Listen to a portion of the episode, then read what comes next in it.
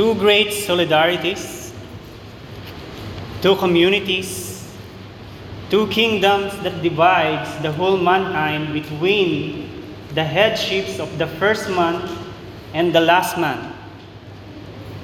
Either you belong to the first man who is Adam or the last man who is Christ. This is what Paul discussed in Romans chapter 5. Each group has their own consequences that was brought upon by their heads on what they have done. Adam made a doorway for sin, and death entered mankind because of his transgression. But Christ becomes the doorway to God's grace that brings justification and life through his perfect obedience.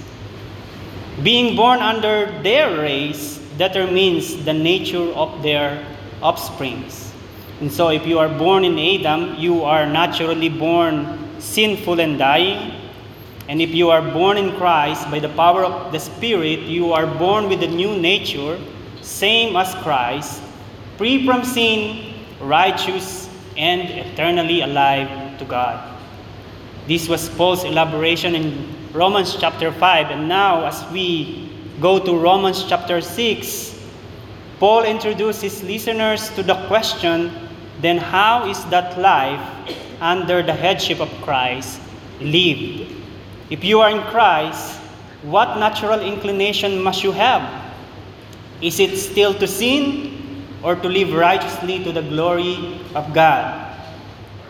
Before continuing on, I would like to ask us to come to the Lord in prayer. Let us all pray. O Heavenly Father, we come to you, Lord, in the name of your Son, our Lord, King, Savior, our only hope, Jesus Christ. We pray that by your Spirit, your word will illumine to us so that our eyes will be open and see the glory of your face in Christ Jesus. We pray this in Jesus' name. Amen. On some of the conversations that I had with my manager at my workplace regarding religion, this one objection at several times came up on our discussions, and I'm sure that my experience is not unique because surely some of you who have tried sharing their faith into someone else might have encountered an objection like this. When you say that Jesus is the only one who can save me, I'm speaking as the other person. When you say that Jesus is the only one who can save me, does that mean that my good works doesn't matter? Does that mean that God will accept me not because I do good things in life, but just because Jesus died for my sins? Because if that's the case, that means I can live my life doing whatever kind of sins I may want to do because Jesus anyway have died and have paid for my sins. Am I right? This objection to Christianity is not new and actually have been going around. It has been most common, most credible question, but at the same time, this is unfounded and groundless objection to the gospel proclamation of Christianity. But, but even if this question is groundless, I wonder if we have responded rightly to this question. If I, for example, will be an honest inquirer of the truth, and you are the only Christians, Christian that I know, would you be loving enough to explain to me the answers that I need to hear so that my soul will be saved? Or if I will be a Christian which is struggling about my sins, how will you, as a brother or sister in the Lord, help me to find my freedom in the struggle of my sin? Well, Paul, in his letter to the Romans, deals with this question not only to the questioning unbelievers, but also to those who are of the household of faith. He laid a strong foundation to their understanding about justification and as well as sanctification in Christ. his answer is going to destroy that ignorance of that doctrine which is in question. As we go through the text, I want us to see the glorious truth that Paul is stressing out in this passage. When we say we are united in Christ, what does that mean to us? I'm praying that the Word of God will help us understand Paul's meaning. That our sins are never the reason why God gives His grace to us. Because it is a gift to the undeserving out of His own good pleasure and will.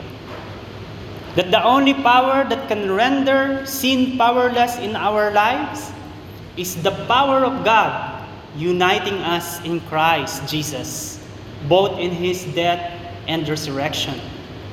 And that our union with Christ is the only way for us to have the newness of life, holy and glorifying to God. How do we, how, how do we treat the grace of God? Is it something that we use so that we can remove our guilt? Or is it something that governs our lives? Do you have the mindset that God is obligated to forgive you because it is His job to forgive and He is a gracious God? How do you view Christ's death and resurrection? Is it important to you? And lastly, does your life show your profession as a believer of Christ? Do you live your life to yourself or to God? And if anyone among us has not yet given their lives to Christ, my sincere and honest question do you want to know why Christ is your only hope? That you can be free from the bondage of sin? Where do you find your meaning in life? My prayer is that you find it in Christ Jesus. And that the Word of God by His Spirit opens your eyes and give you understanding about this glorious grace. Paul in Romans chapter 6 verse 1 to 14 explains to us that because of our union in Christ, we must count ourselves dead to sin but alive to God's glory. And so that we will understand what Romans chapter 6 wants to communicate to us, I divided our passage into three headings in the form of question, in form of questions. Number one, don't you know that you have died with Christ? Number two, don't you know that you have been raised with Christ? And number three, does your life reflect that union with Christ? Don't you know that you have died with Christ? Don't you know that you have been raised with Christ? Does your life reflect that union with Christ? Let's proceed with the first question. Don't you know that you have died with Christ?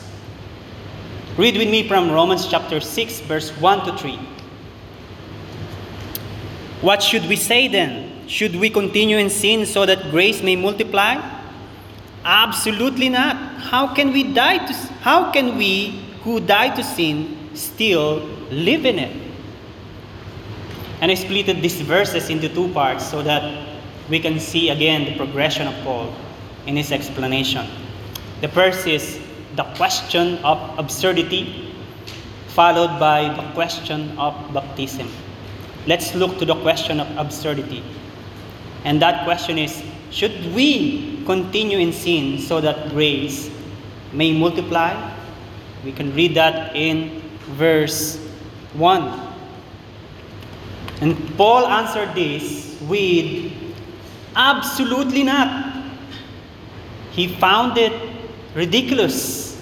He found it unbelievable that someone would ask a question like that. Have you ever heard about a dead, alive man? Well, your answer might be yes, because nowadays we have games like Plants and Zombies. We have movies like Land of the Dead.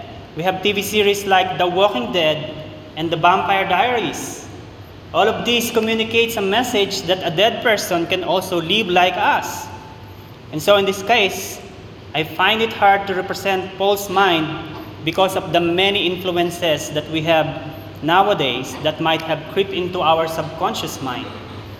And so, what could be the best illustration that I can use so that we can grasp Paul's expression on Romans 6, chapter 2? How can we live to how can we who die to sin still live in it? Thankfully, there is an available option for me, and that is by using a word power borrowed from dictionary. And that is the word absurdity, which I just mentioned a while ago. What is absurdity? It has the same meaning with being illogical, irrational, silliness, incongruity, preposterousness, or having no logic at all. And just like what my daughter commonly expressed, I don't see any logic in this. This is what Paul expressed in the absolutely not response. And to, to rephrase the question of absurdity, I rearrange it as per the doctrine that Paul has already discussed in the previous chapter. It will sound like this Hey, Paul, when you say that the law was added so that by the transgressions of it, sin is multiplied. To make sin as utterly sinful, to reveal our sinful nature, and that even sins are multiplied, God's grace is even more than that.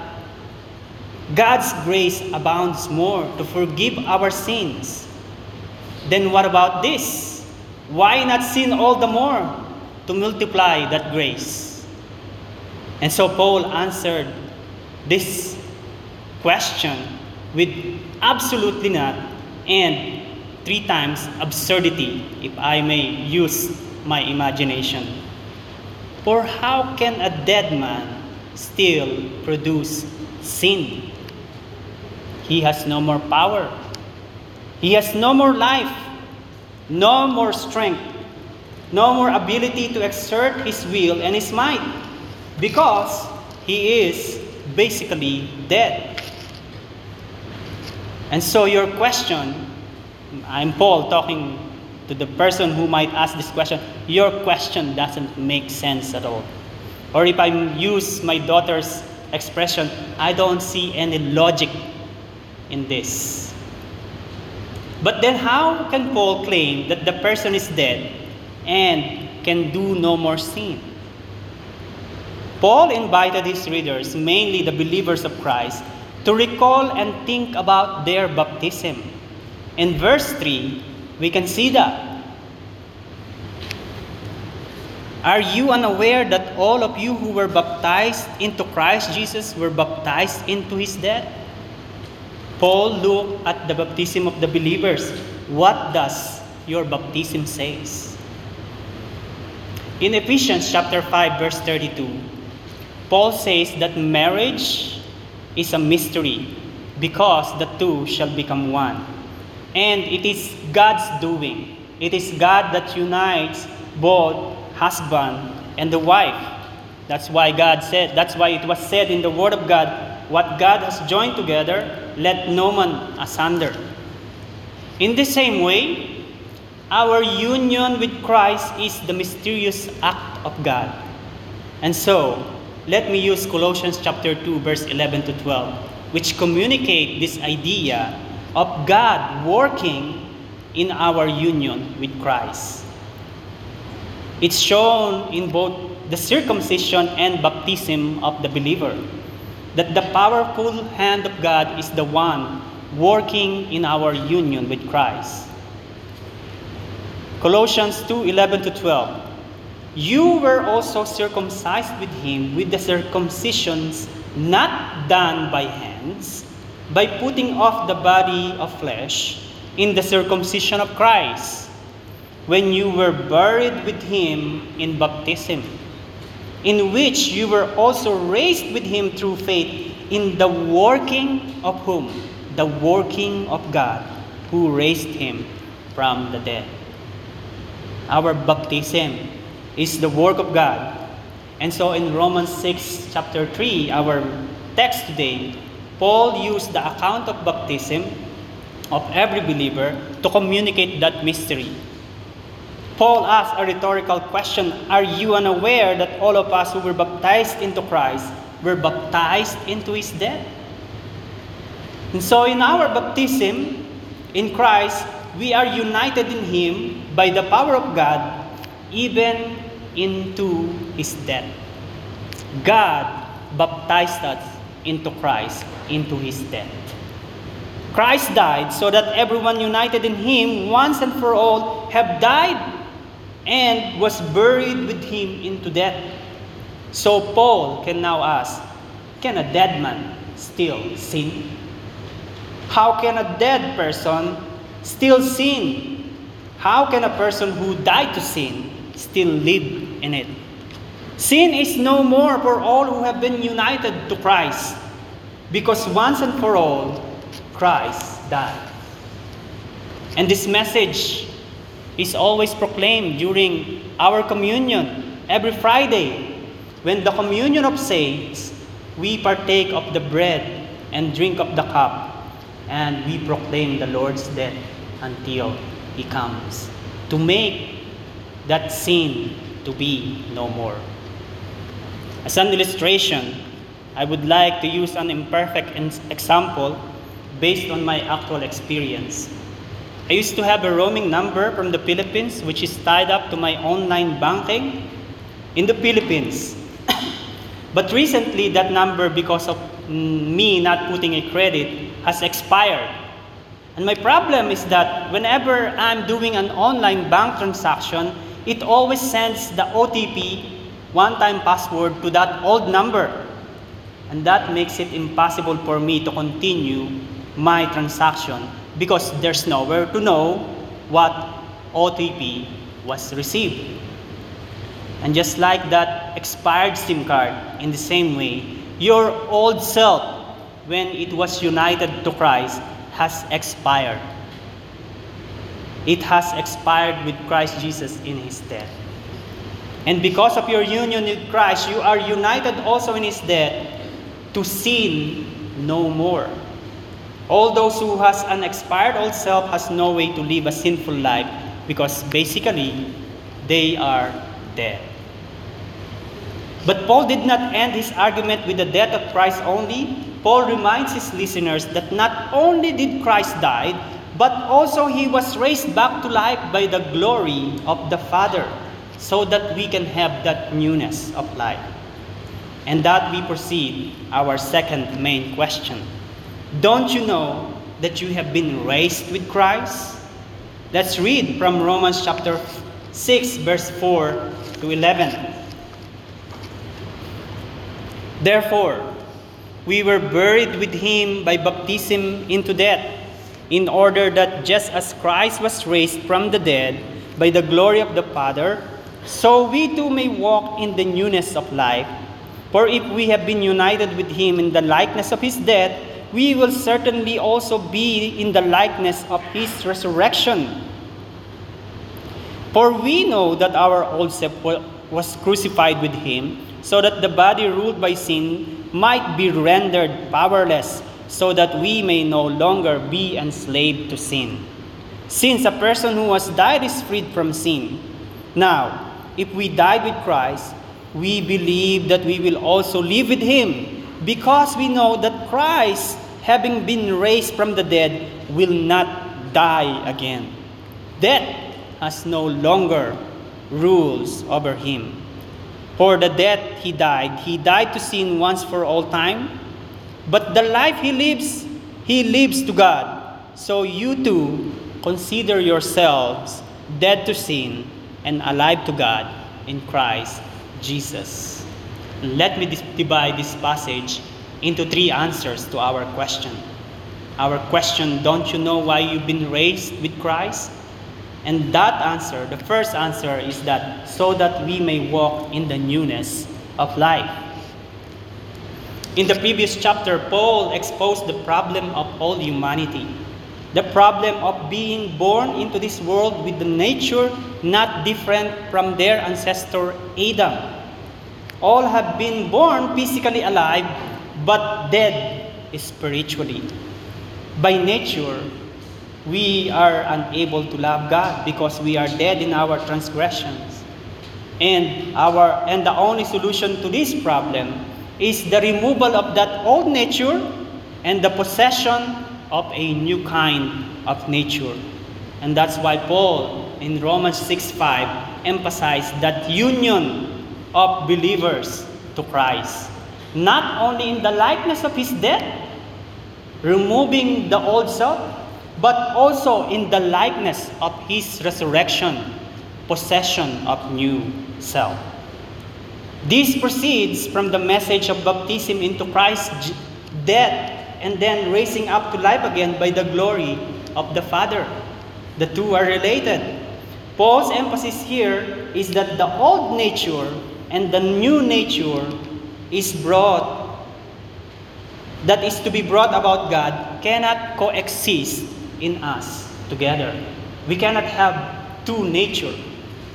Either we died and be buried with Christ because of our sin, and with the likeness of his resurrection receive the new life by the Spirit, or we remain in our old nature and remain dead in our transgression. That was Paul's point when he said, so that we may have the newness of life. In another passage of the Bible, we can read that same idea that was being communicated. And this time it's from the Lord Jesus Christ himself.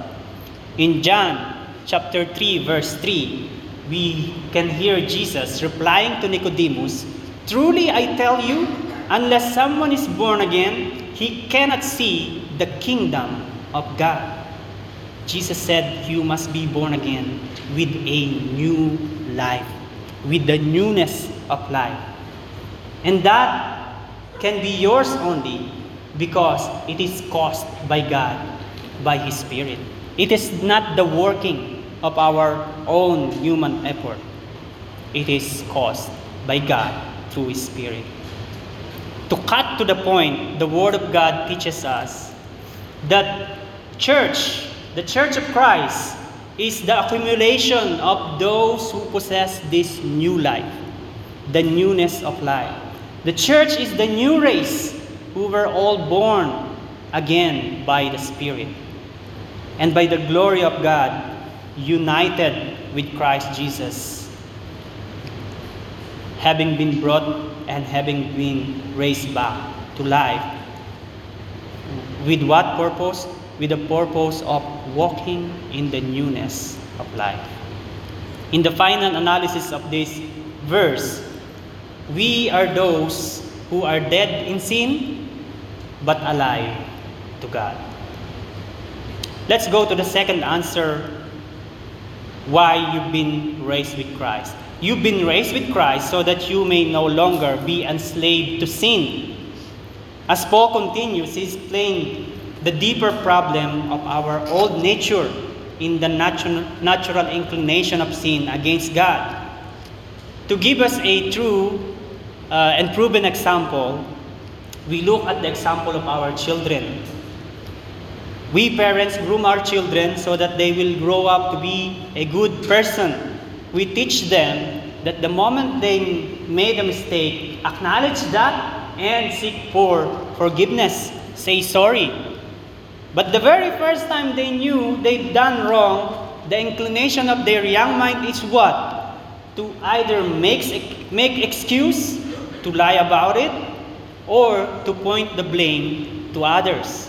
If this has not happened for the first time, for sure it will happen the next time or the third time.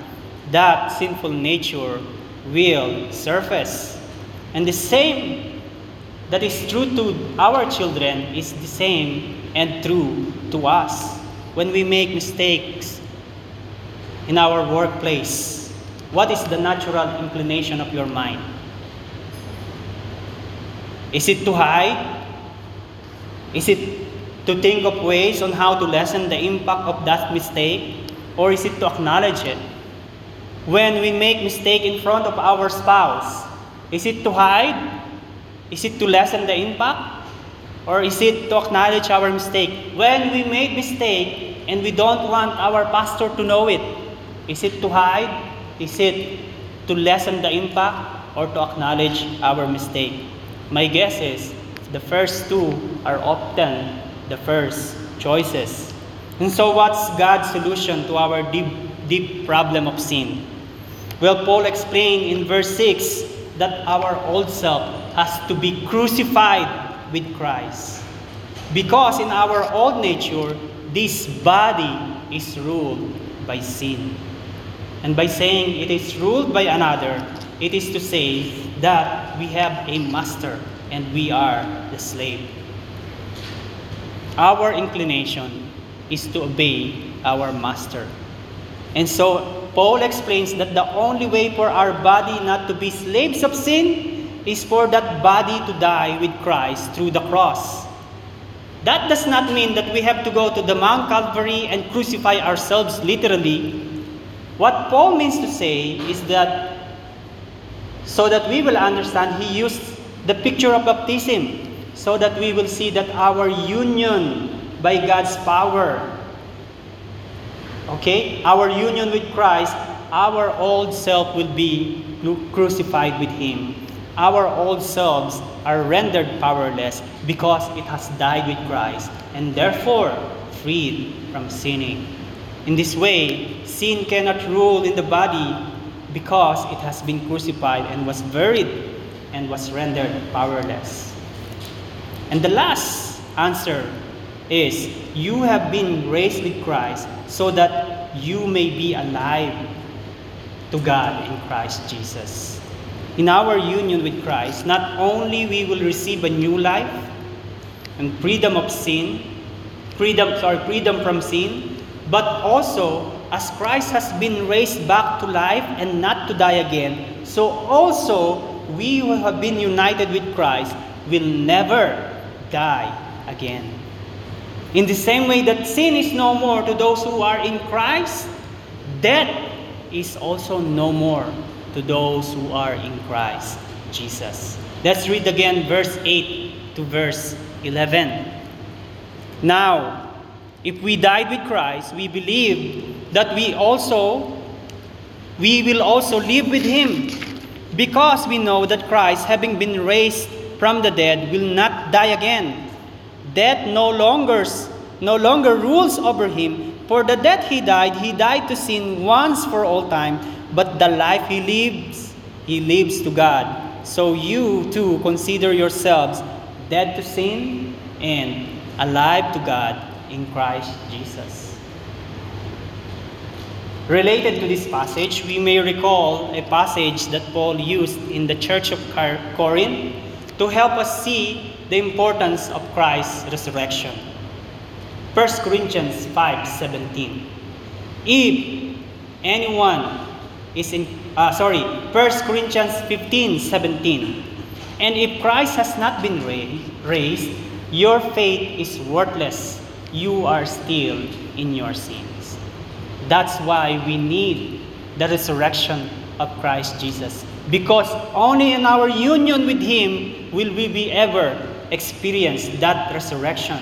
If Christ has not been raised by God, the work of salvation in our lives is not complete. Because the judgment that fell on Jesus Christ will only remain in judgment and without reconciliation. Truly, the justice of God has been served, but the problem will remain. And what is that problem? The problem of death. It is not solved because Christ remained dead. But God has shown us His grace. He raised Christ back to life so that not only there is an end to our sins through the death of Christ, but also there's an end to our death through the resurrection of Christ Jesus. Romans 8, chapter 9 declares, Because we know that Christ, having been raised from the dead, will not die again. Death no longer rules over him through our union with Christ, because no, lo- no longer is death rule- ruling over him, death shall no longer rule over us. Christ has put an end to our sin and death. This is the answer to our questions. Don't you know why you've been raised with Christ? Now, the question it leaves to us in this letter of Paul is that does your life reflect that union with Christ? Let's read from Romans chapter 6, verse 12 to 14. Therefore, do not let sin reign in your mortal body, so that you obey its desires. And do not offer any parts of it to sin as weapons for unrighteousness. But as those who are alive from the dead, offer yourselves to God and all the parts of yourselves to God as weapons for righteousness. For sin will, no, will not rule over you because you are not under the law, but under grace. In the beginning of our passage, we saw how Paul reacted to the question of absurdity. He explains that we now have a new nature. We are free from sin and we are alive to God. The new nature and the old nature cannot coexist in us. 2 Corinthians 5:17 supports this. If anyone is in Christ, he is a new creation. The old has passed away, the new has come. And so in this last portion of the text that we are dealing with today, Paul communicates that we have to guard ourselves against letting that old master to rule our new nature. Why? Paul did not hide the reality that while we await for the, full, the, for the full consummation of our salvation, we live in this mortal body. This mortal body is what used to be in possession of sin. This mortal body used to be the slave of sin. This mortal body will die and will be replaced with an immortal body in the return of our Savior. This mortal body used to be mastered by sin, trained by sin, as and has been used as an instrument of unrighteousness. And that's why Paul used the imagery of weapon. He used the word weapon. It's an instrument that can kill. Either it kills sin by using our body and its parts for righteousness that displays our new life in Christ, or it kills the hope of having that life in Christ by using our body and its parts for unholiness, to do sin, and later on bring death unto us. If we profess that our life is in Christ, but our life is inconsistent to that message, sin kills and it brings death. If we profess that the life of Christ is in us and display that righteousness through our body, then it is a weapon for righteousness to kill sin and live a holy life unto God. As an illustration, I want to use a illustration that I want to borrow from Sister Princey. There is this funeral that is happening. All attendees and the family members gathered together in the service. They pray, they cry. The pastor gave the message and read the scripture. Everything was done as beautifully until the final send off of that person. Finally, time came to bury him. They all together took him to the cemetery. Cemetery again did the final service and finally lowered him six feet, six feet deep under the ground and well cemented. They all cried and some yelled in heartache. And finally, a beautiful slab was placed in the opening of the pit where the dead person was, and they closed it, put dates and names were written in it, and all left the cemetery and returned home. But when the dead man's family returned home, they saw an astonishing sight. Can you guess what? The dead man is alive and he is seated on their sofa, all good and well. They all yelled again, not out of sorrow and joy, not out of sorrow or joy, but out of fear when they see that dead person become alive again. And so, what does that mean to us? Sin that is once buried cannot come back again to life. We are not slaves to sin, we are under the grace of God. In the same way, sin and death is a fearful thing to be existing in the lives of those who profess their faith in Christ. In the lives of those who are united to Christ, sin is no more and death is no more. We are dead in sin and alive to God in Christ Jesus for His glory. Do you struggle with sin? There is a grace from God when He unites us in Christ Jesus by faith. If you are united in Christ, then Christ died to make an end of your sin. Do you struggle with anger, with lying, with malice, with lust? These sins are no more, for when Christ was put to death, you died with him, buried with him, so that sin, so that that sin is no more. So let me ask you again, don't you know why Christ died? Are you afraid of death? Is your hope in this life only of what you physically possess? Do you see your life only as it is? Christ has resurrected so that he can give you a new life. Christ was resurrected so that death is no more. Put your hope in what God offers you in Christ Jesus. Don't you know why Christ was resurrected? Does your life reflect that grace? Live your life in joyful thanksgiving to what God has done to save you. You are alive to God in Christ Jesus for His glory. Romans chapter 6, verse 1 to 14 informs us that God's grace is supplied to us not because we feed it with sin. The grace has put an end to that sin through the death and resurrection of Christ Jesus.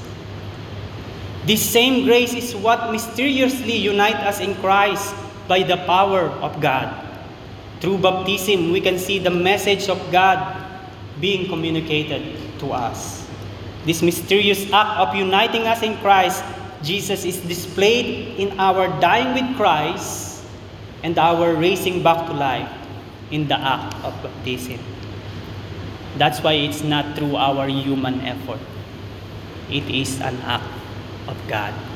It is all God's work, and to Him belongs all the thanksgiving and all the glory that He deserves.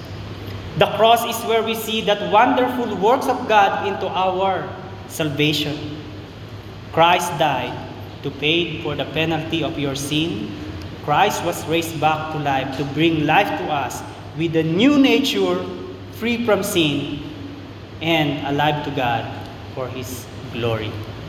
Let us all pray. O Heavenly Father, we come to you in the name of your Son by faith. We acknowledge, Lord, that we have the old nature that needs to be crucified with Christ Jesus. We pray, Lord God, that that becomes true to us, so that what is true of Christ will be true to us, that you have raised him back to life, to make an end of our sin, and to make an end to the death which is the power of that sin. Please help us to live this life to the glory of your name. In Christ Jesus, our Savior, we pray. Amen and amen.